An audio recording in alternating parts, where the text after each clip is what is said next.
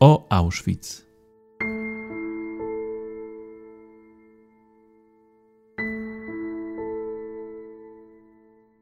Historia obozu Auschwitz jest niezwykle złożona. Łączył on dwie funkcje: obozu koncentracyjnego i ośrodka zagłady. Nazistowskie Niemcy prześladowały w nim różne grupy ludzi, a kompleks obozowy nieustannie rozbudowywano i przekształcano. W podcaście o Auschwitz mówimy o historii obozu oraz o naszej współczesnej pamięci o tym szczególnym miejscu.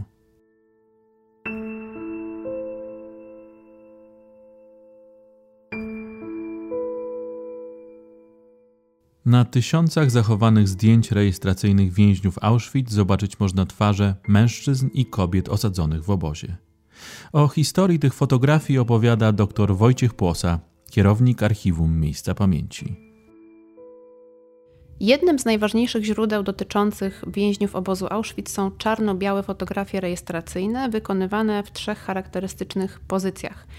E, jaka była przyczyna e, powstawania tych fotografii i czy były one wykonywane od początku istnienia obozu aż do końca jego funkcjonowania? Fotografie personalne więźniów były wykonywane na polecenie Wydziału Politycznego, czyli obozowego Gestapo. Stanowiły one uzupełnienie informacji, które się znajdowały w aktach personalnych więźnia, dlatego że kiedy więzień był przywożony do obozu i rejestrowany, pod numerem więźniarskim. Wiązało się to oczywiście z tym, że musiał wszystkie swoje dane podać do specjalnego formularza, do takiej karty personalnej, w której były wszystkie jego dane, oczywiście oprócz nazwiska, imienia, miejsca urodzenia, data urodzenia, informacji o współmałżonku, nawet był opis wyglądu, krótki, bo krótki, ale był łącznie z kolorem włosów, z kolorem oczu, informacjami oczywiście o wzroście, o ubytkach w uzębieniu itd., tak itd. Tak I na przykład z informacją o tym, czy człowiek był żonaty, czy nie i, czy, i jakimi językami władał.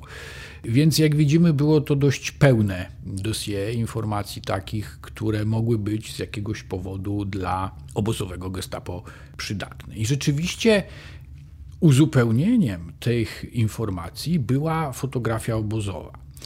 I tutaj trzeba zwrócić uwagę na dosyć ważne rozróżnienie. Otóż widać wyraźnie, że w tej obozowej rzeczywistości przede wszystkim fotografowano więźniów nieżydów. Więźniów i więźniarki nieżydowskie. Oni byli fotografowani. Oczywiście to nie znaczy, że więźniów i więźniarki żydowskie w ogóle nie fotografowano, dlatego że zachowały się też takie fotografie, ale wygląda to w ten sposób, że jednak musiał być jakiś szczególny powód, dla którego te osoby były fotografowane. I na przykład nie fotografowano też na pewno sowieckich jeńców wojennych, nie fotografowano więźniów policyjnych, nie fotografowano poza nielicznymi wyjątkami więźniów wychowawczych. Dosłownie chyba jedna tylko jest fotografia e, więźnia wychowawczego. I trzy fotografie więźniarek romskich. A jakie były przyczyny, dla których tych grup więźniów nie fotografowano? Na pewno wiązało się to z tym, że w ogóle w ewidencjonowaniu tych kategorii więźniarskich, przepraszam bardzo, że użyję tego określenia, ale no tutaj wchodzimy w ten zakres właśnie pojęciowy, mm, narzucony nam jakby siłą rzeczy przez rzeczywistość stworzoną w tym obozie koncentracyjnym, widzimy wyraźnie, że w przypadku więźniów z tych grup w ogóle był inny sposób, nie tak rygorystyczny tworzenia dokumentacji na ich temat. Na przykład w przypadku sowieckich jeńców wojennych bez wątpienia wiązało się to z faktem, że oni raczej mieli być bardzo szybko zlikwidowani, bardzo szybko mieli już nie żyć. Więźniowie wychowawczy, czy również więźniowie policyjni przebywali, mieli przebywać w każdym razie w obozie dość krótko, bo oni byli skazani na pewien konkretny czas. Oni mieli karę terminową e, do spędzenia w, w obozie. Więc to się najprawdopodobniej wiązało z tym, że nie ma większego sensu właśnie fotografowania w przypadku osoby, która zostanie zwolniona albo przeniesiona dość szybko do innego obozu, bądź też do więzienia. Natomiast musimy pamiętać, że przez dość długi czas administracja w sensie takim ewidencjonowania więźniów w obozie romskim nie istniała. Dopiero w chwili, kiedy stwierdzono, ogromną ilość zgonów i w związku z tym trudności w codziennym raportowaniu Y, stanu ilościowego więźniów. Dopiero wówczas polecono zresztą polskim więźniom pod kierunkiem Tadeusza Joachimowskiego, żeby oni zajęli się usystematyzowaniem administracji w obozie romskim i oni tak naprawdę zaczęli prowadzić księgi ewidencyjne i inne dokumenty z, z tym związane. Oczywiście też trzeba zwrócić uwagę na to, że tak naprawdę w naszych zbiorach jest około 39 tysięcy tych y, fotografii. Tylko tyle ocalało i naprawdę nie jesteśmy w stanie powiedzieć, ile zniszczono tych y, fotografii, a tym samym nie wiemy, ile ich tak naprawdę wykonano.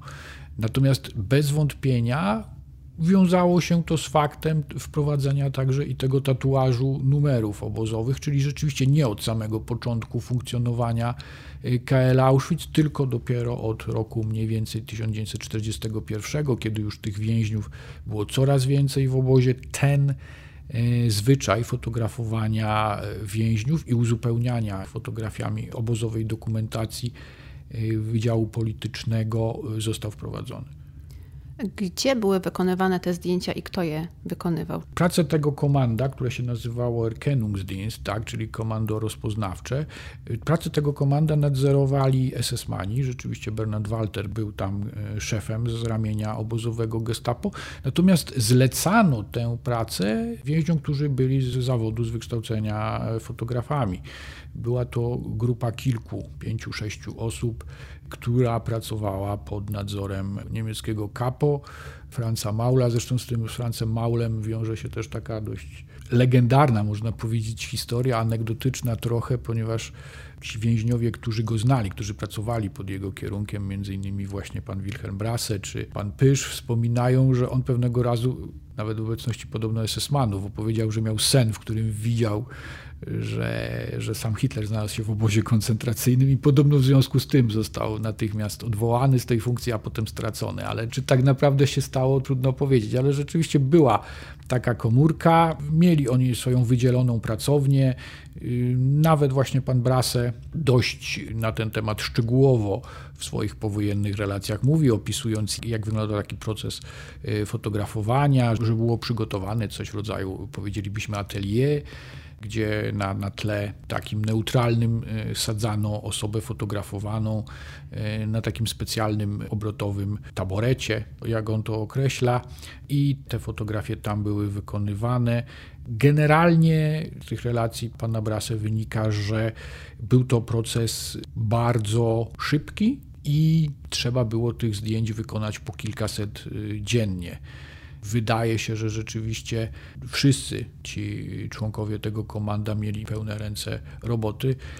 I, dlatego należy uznać, że jednak o, wiele, wiele więcej niż te 39 tysięcy zachowanych fotografii powstało, ale większość pewnie, pewnie uległa zniszczeniu. Dlaczego Niemcy nakazali zaprzestanie fotografowania więźniów w obozie Auschwitz. Na początku lipca 1943 roku pojawił się rozkaz do komendantów obozów koncentracyjnych przesłany przez Heinricha Himmlera z taką uwagą, że ze względu na wzmożony wysiłek wojenny III Rzeszy należy w znacznym stopniu ograniczyć fotografowanie więźniów w obozach koncentracyjnych, ponieważ należy oszczędzać materiały fotograficzne i chemikalia ponieważ w naszych zbiorach są fotografie więźniarek i więźniów o wysokich numerach obozowych, należy przyjąć, że chyba nie do końca ten rozkaz był na terenie Auschwitz respektowany. Bo wygląda na to, że przynajmniej do drugiej połowy 1944 roku jeszcze więźniarki i więźniów fotografowano. Więc y, wygląda na to, że mimo tego rozkazu, być może na wyraźne tutaj polecenie władz obozowych, uzupełniano dokumenty personalne także i fotografiami więźniów. SS-mani przygotowując się do opuszczenia obozu, usuwali dowody zbrodni, w tym wytworzone w obozie dokumenty. E, ile zdjęć rejestracyjnych przetrwało i jakie były e, tego okoliczności? Oczywiście nie jesteśmy w stanie powiedzieć, jak wiele fotografii zostało zniszczonych, bo tak jak powiedziałem, ocalało tylko 39 tysięcy fotografii i one ocalały w dość specyficznych e, okolicznościach, ponieważ miały już zostać zniszczone. Znajdowały się nawet te negatywy już, już w piecu kaflowym na terenie jednego z, z tutaj z budynków y, bloków na terenie Auschwitz I. Podobno już nawet ogień był, y, był podłożony pod nie. No to ja się tutaj powołuję oczywiście na to, co opowiadał po wojnie pan Wilhelm Brasse, były więzień, który był z zawodu fotografem i który większość tych fotografii, jak sam potem opowiadał, y, wykonał razem ze swoimi kolegami. Ale właśnie w momencie, kiedy już ten ogień był podłożony pod te negatywy. SS-man, który nadzorował niszczenie tych fotografii, został odwołany, został wezwany w jakieś inne miejsce i więźniowie pośpiesznie ten ogień z, zgasili, a później właściwie już do tego niszczenia fotografii nie wrócono. I dopiero y, po wojnie, kiedy trwały prace remontowe, kiedy rozmontowano ten y, piec, bo trwały prace nad e, stworzeniem przestrzeni ekspozycyjnej dla e, przyszłego muzeum, odnaleziono tam te 39 tysięcy negatywów. Niektóre z nich rzeczywiście po wywołaniu, jak się okazało, noszą takie ślady, takie plamy, które mogłyby sugerować, że to na skutek ognia, na skutek działania właśnie ognia powstały. Więc y, tutaj to opowiadanie, ta historia, którą przytoczył pan Wilhelm Brasse, wydaje się wielce prawdopodobna. To są y, fotografie niezwykle ważne, bardzo poruszające. Proszę pamiętać, że to są zdjęcia wykonywane w bardzo specyficznych warunkach. W sytuacji, kiedy więźniarki, więźniowie przeszli już cały ten proces rejestracji w obozie, czyli zderzyli się z tą brutalną rzeczywistością obozową, byli już poddani temu, co ich odczłowieczało.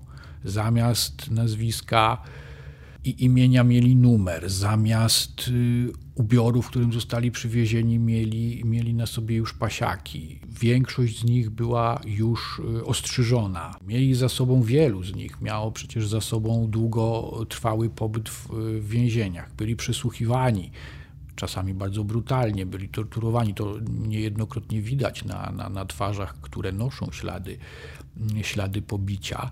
A dla mnie no, szczególnie poruszające są fotografie y, dzieci, bo są też tam i, i dzieci, szczególnie jeżeli odwołamy się tutaj do transportów właśnie ludności cywilnej z Zamojszczyzny, czyli do tego okresu późnej y, jesieni i zimy 1942 roku. Y, tam fotografowano wśród tych przywiezionych osób właśnie 13, 14, 15, 16 latków i 16 latki.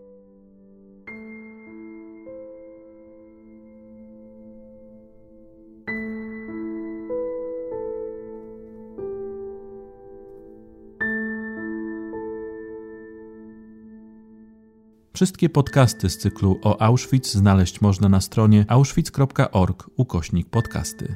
Prosimy o wsparcie naszej misji i udostępnianie naszych podcastów w mediach społecznościowych.